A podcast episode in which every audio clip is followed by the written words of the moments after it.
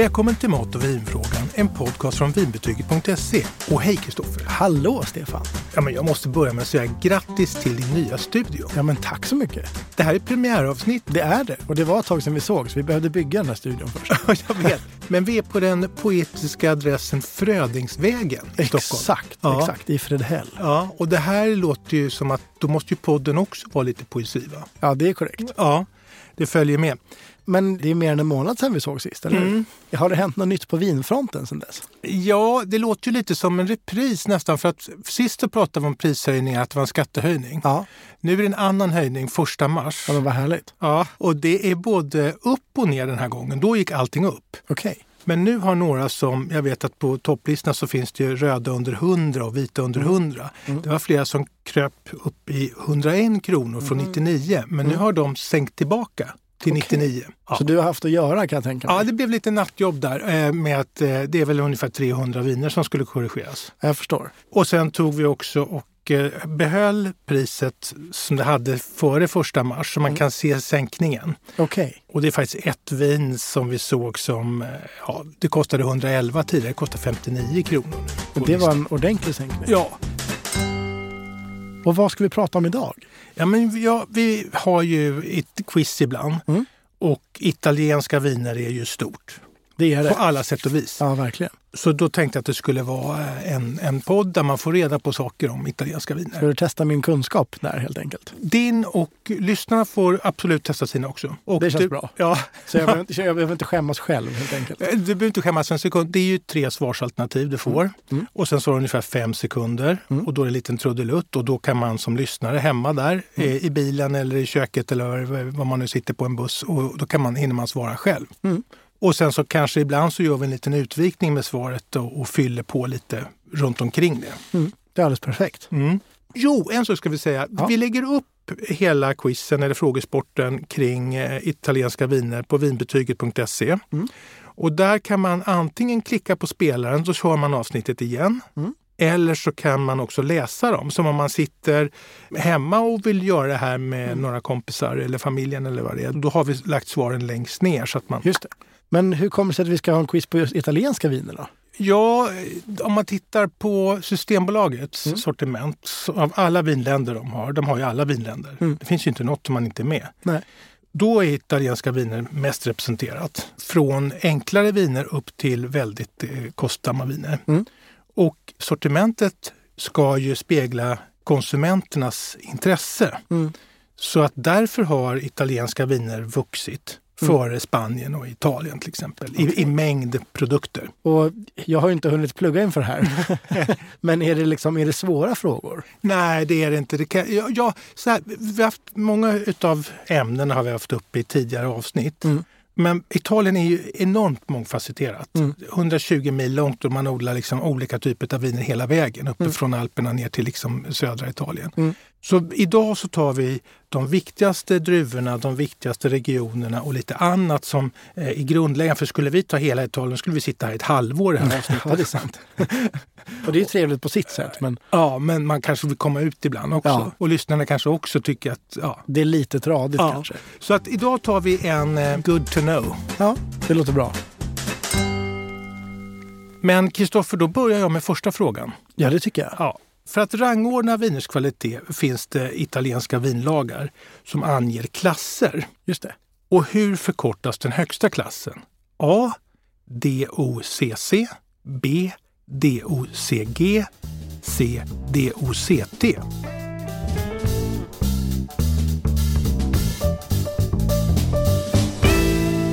Den här har jag ju faktiskt lärt mig. mm. Det är B. Bra. DOCG. Det är helt korrekt och då är det en förkortning av någonting som jag ska försöka uttala. Dominazione di origine controllata e garantita. Och den näst största är väl DOC bara? Ja, Just det. och sen finns det ju några klasser under, IGT till exempel. Och De tycker jag de, de är inte så intressanta därför att alla de viner vi pratar om, antingen så är de DOC som du sa sist, Mm. eller så är de den högsta DOCG. Okej.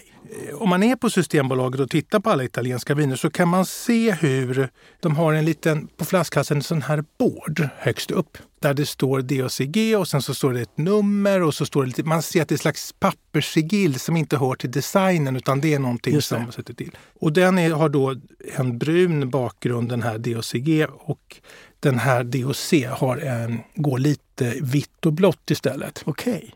Så det är ett kännetecken. Då vet man, aha, det här är... Det är bra. Ja, det är i alla fall följer de här vinlagarna som finns här som kan vara ganska stränga. Okej. Så jag tycker det är en bra fingervisning. Gjort enligt konstens flesta regler. Ja. Okej, om vi tar fråga två och så går vi upp till norra Italien då, där druvan Nebbiolo odlas. Just det. Främst i Piemonte-regionen då. Mm. Och vilka prestigeviner framställs av druvan Nebbiolo? A. Barolo och Barbera. B. Barolo och Barbaresco. C. Barbaresco och Rondinella.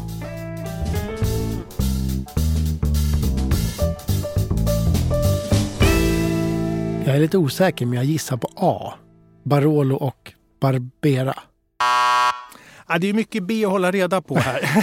Det. Men det är faktiskt Barolo Barbaresco, så det, det är eh, B igen som Okej. är rätt svar på den. Det var ännu fler B att hålla reda Ja. på. Och de här har ju då den högsta klassen, B och CG. D och Sigge till och med.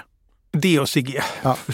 Inte B och CG skulle vara för allt B. Nej, men D och CG. Och eh, man kan ha en liten, kom ihåg då, det är lite intressant att när man säger Barolo, Mm. Då ska man veta att det är Nebbiolo-druvan. Just det. Så säger någon så här, har du någon Nebbiolo? Då kan det ju vara antingen en, en sån eh, som heter eh, Barolo, men det kan också vara ett Barbaresco-vin.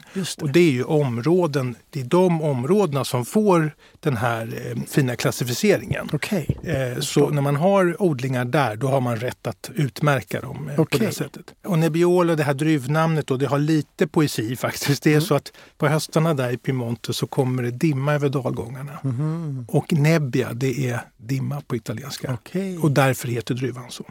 Fint. Och på Systembolaget så hittar du, de ligger från kanske runt 200 kronor och upp till 2000 finns det i beställningssortiment. Ja, det, det låter lagom. Ja. Men om vi tar den här Barberan som du svarade på, Mm. om vi bara ska reda ut den också. Mm. Barbera är både ett område i Piemonte och en druvsort. Okej. Och det ger ett helt annat typ av vin. Jag förstår. Det ger lättare viner som eh, ja, du kör bara dricker i glaset eller till pasta och så här.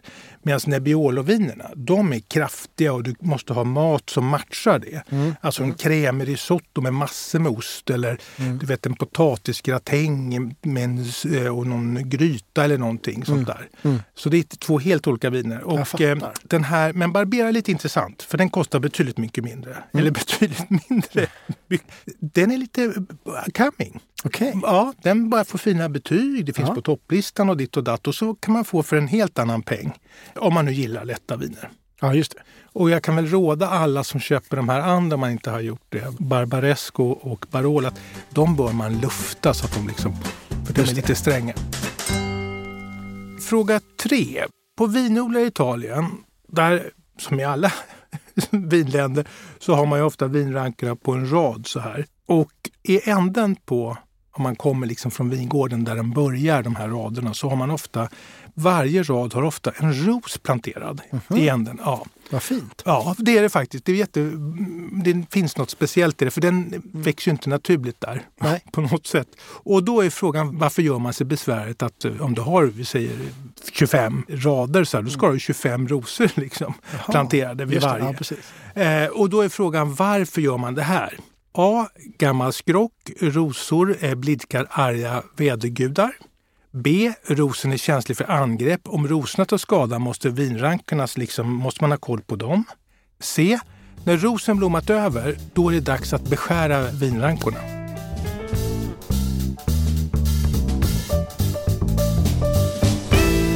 Det här är också en ren gissning. Men tyckte att, Killgissning, får man säga så? ja, det tycker jag att man kan göra. Min killgissning är B igen. Ja. Det tyckte jag lät logiskt. Och det intressanta är att du svarar helt rätt. Ja, men vad härligt. Ja. Och så här var det. Vi åkte runt i Italien eh, och tittade på lite vingårdar och då så slog de att här har de också rosor och sådär. Mm.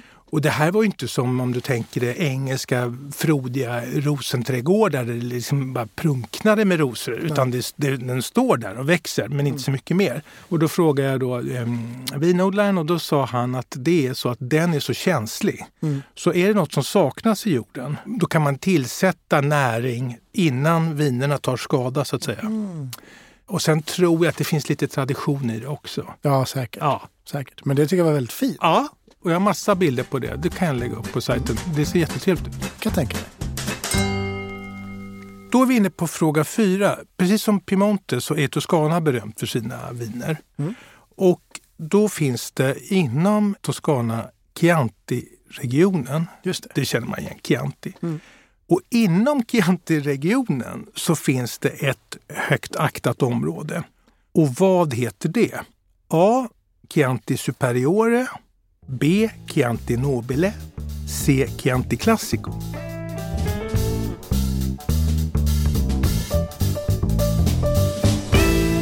Jag känner i alla fall igen C. Chianti Classico. Mm. Ja, men Kristoffer, du bara överträffar dig själv. Det är rätt. Ja, men vad härligt. Ja. Jag har för mig att det gick jättedåligt i senaste quizen. nu ska jag ta igen det. Ja, det är bra. Jag tycker det är så intressant det här att ett område heter Classico. Mm. Det skulle man kunna tänka sig att det var en metod eller någonting. Mm. Va? Men, eh, men det heter så. Och eh, det här ligger mellan Florens och Siena. Det låter härligt. Ja, och då tror jag att vi pratade om i ett annat avsnitt vi var inne här att eh, de här vinerna de har en svart tupp en Gallonero på flaskan. Om du är på Systembolaget och så ser du, eh, har den en svart liten tupp i en ring, mm. då vet du att det är en Chianti Classico. Och då är det lite, det är, det är DOCG och det är liksom... Lite extra fint. Ja, mm. det är ett bra val. Mm. Fråga 5. Druvan Sangiovese är en av Italiens mest odlade druvor och något av Toscanas nationaldruva. Mm. Vad heter de fina vinerna från Toscana som framställs av en Sangiovese-variant, en slags klon? A. Rondinella B. Brunello C. Primitivo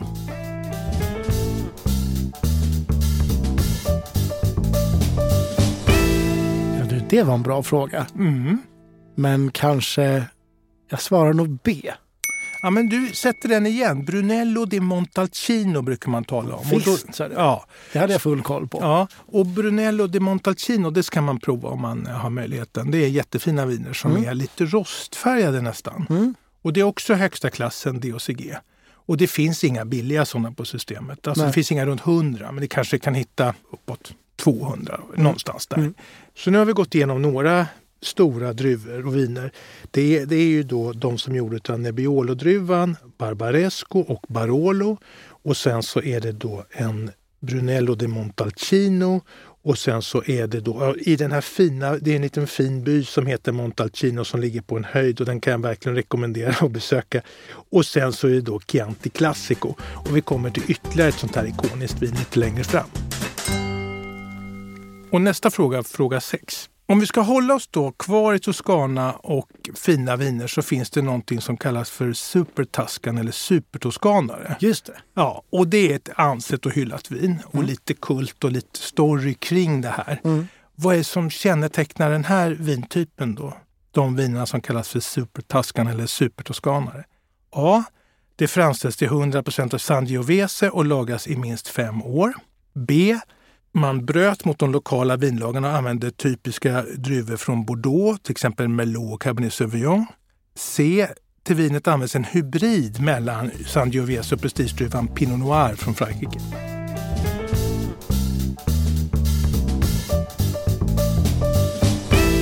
Jag kommer mest ihåg namnet supertoskanare. Så det här blir en gissning igen, men man vet inte. Det kanske sitter. Ja. Vi tar C. Det är faktiskt B igen. Jag försöker Jaså. vara lite klurig här. Ja, att, verkligen. Eh, det var så här att man hade stränga vinlagar i Toscana där man bara fick använda Sangiovese-druvan i stort sett. Men en markis som bodde vid kusten i Toscana reste till Bordeaux och blev förälskad i vinerna där och druvorna då Cabernet Sauvignon och Merlot. Så han tog hem dem och, och började odla dem på sin vingård i smyg och under många år så gjorde han viner för eget behov och för vänner och bekanta. Men efter 30 år så ställde man upp i en stor tävling där det var blindprovning och då vann hans vin. Och ett internationellt magasin eh, då döpte det här vinet till Super Tuscan. Och man kan säga så här att Egentligen så var det byråkrater som höll emot att använda andra druvor. För vinodlarna de har ju passion, de vill ju göra fantastiska viner. Och det, så det här idag finns ju ett antal varianter på Systembolaget med då de här Bordeauxbländen, de druvorna. De kan kosta från 200 kronor, det finns de som kostar tusentals kronor. Och ett av de mer kända det är ju det här som den här markisen då tog fram. Det kallas för Sassicaia heter det och vingården heter Tenuta San Guido. Och I Sverige får vi kanske ett fåtal flaskor och då är vissa då samlare på tå i Sverige. Fråga 7.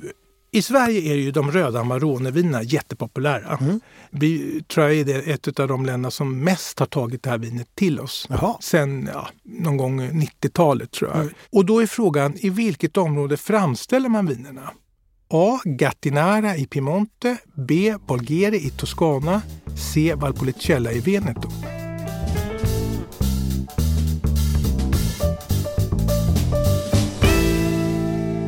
Tror att det är C. Valpolicella. Mm. Bra, precis.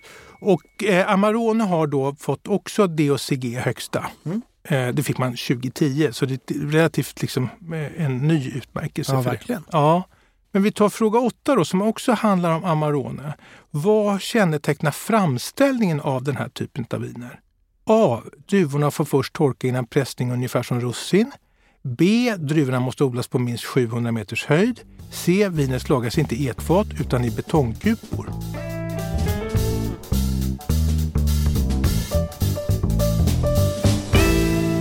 Jag tycker det lät spännande med betongkupor, men jag skulle säga att det är A att druvorna får torka först. Ja, exakt.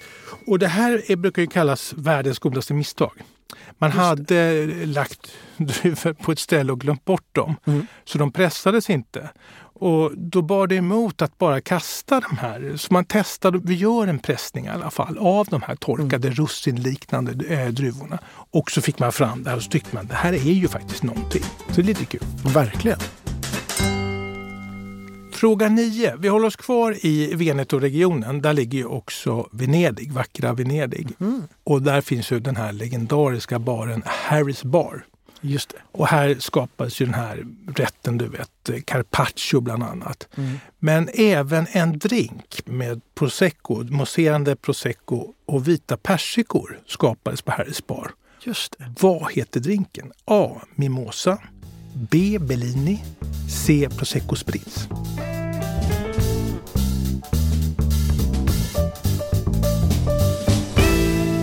Jag tror att det är B. Bellini. Ja, det är helt korrekt. Och Mimosa det är ju en champagnedrink som där du har apelsin, färskpressad apelsinjuice istället. Mm. Så det är Supergott för övrigt. Ja, en frukost, eh, sådär bröllopsmorgonsdrink. Ja, Verkligen. Ja. Fråga 10. Italien har ju då många, som jag sagt, vintyper och vindruvor, framförallt tusentals vindruvor lokala. Och man har även då många mousserande varianter. Och vilket italienskt mousserande vin är mest ansett och har högst pris? A. Prosecco Veneto. B. Francia Corta. C. Trento Dog.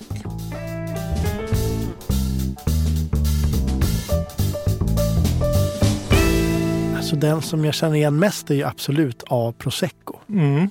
Heter den Prosecco Veneto eller är den Nej, det var bara platsen. Ja, just det. Mm. Är det rätt? Nej. Nej, men det, det är så att det här eller det uttalas nog egentligen Franciacorta. Eh, ja, det är ja, ett ja. väldigt speciellt vin som kanske inte är så lätt att känna till. Det, det är ganska okänt för oss i Sverige. Det finns, jag undrar om det finns en eller två max i fasta sortiment på systemet. Det finns ganska många för beställning. Mm. Men om du går in i en eh, mataffär eller en vinbutik i Italien så finns det ganska gott om, om Franciacorta. Mm. Eh, och det här är, då, det är också DOCG-klassat. Det är okay. inte de andra mousserande vinerna. Så den här har högsta klassen. Okay. Och, eh, de ligger i pris ganska högt, eh, både i Italien och i Sverige. Mm. Alltså från 250 kronor kanske upp till 1000. Mm. Så man brukar säga att det är, det, är liksom Italiens svar på champagne. Okay. Och det har inte bara att göra med priset utan det är även hur framställningen går till. Den är, man gör det med champagnemetoden, man lagrar två gånger, sista gången på flaskan etc.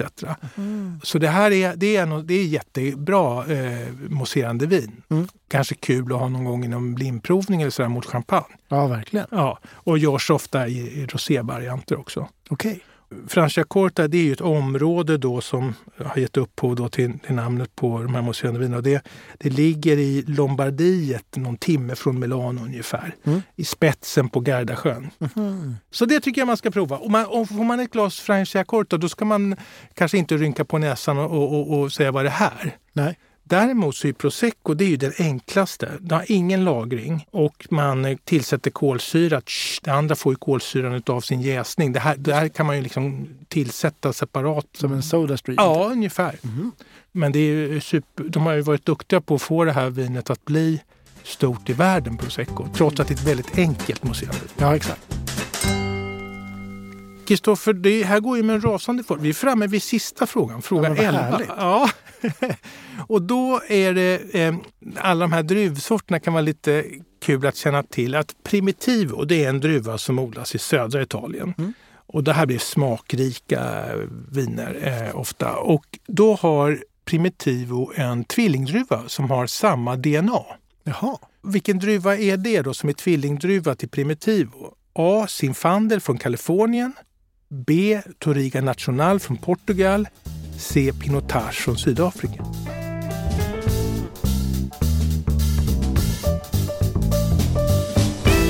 Det kanske skulle kunna vara C.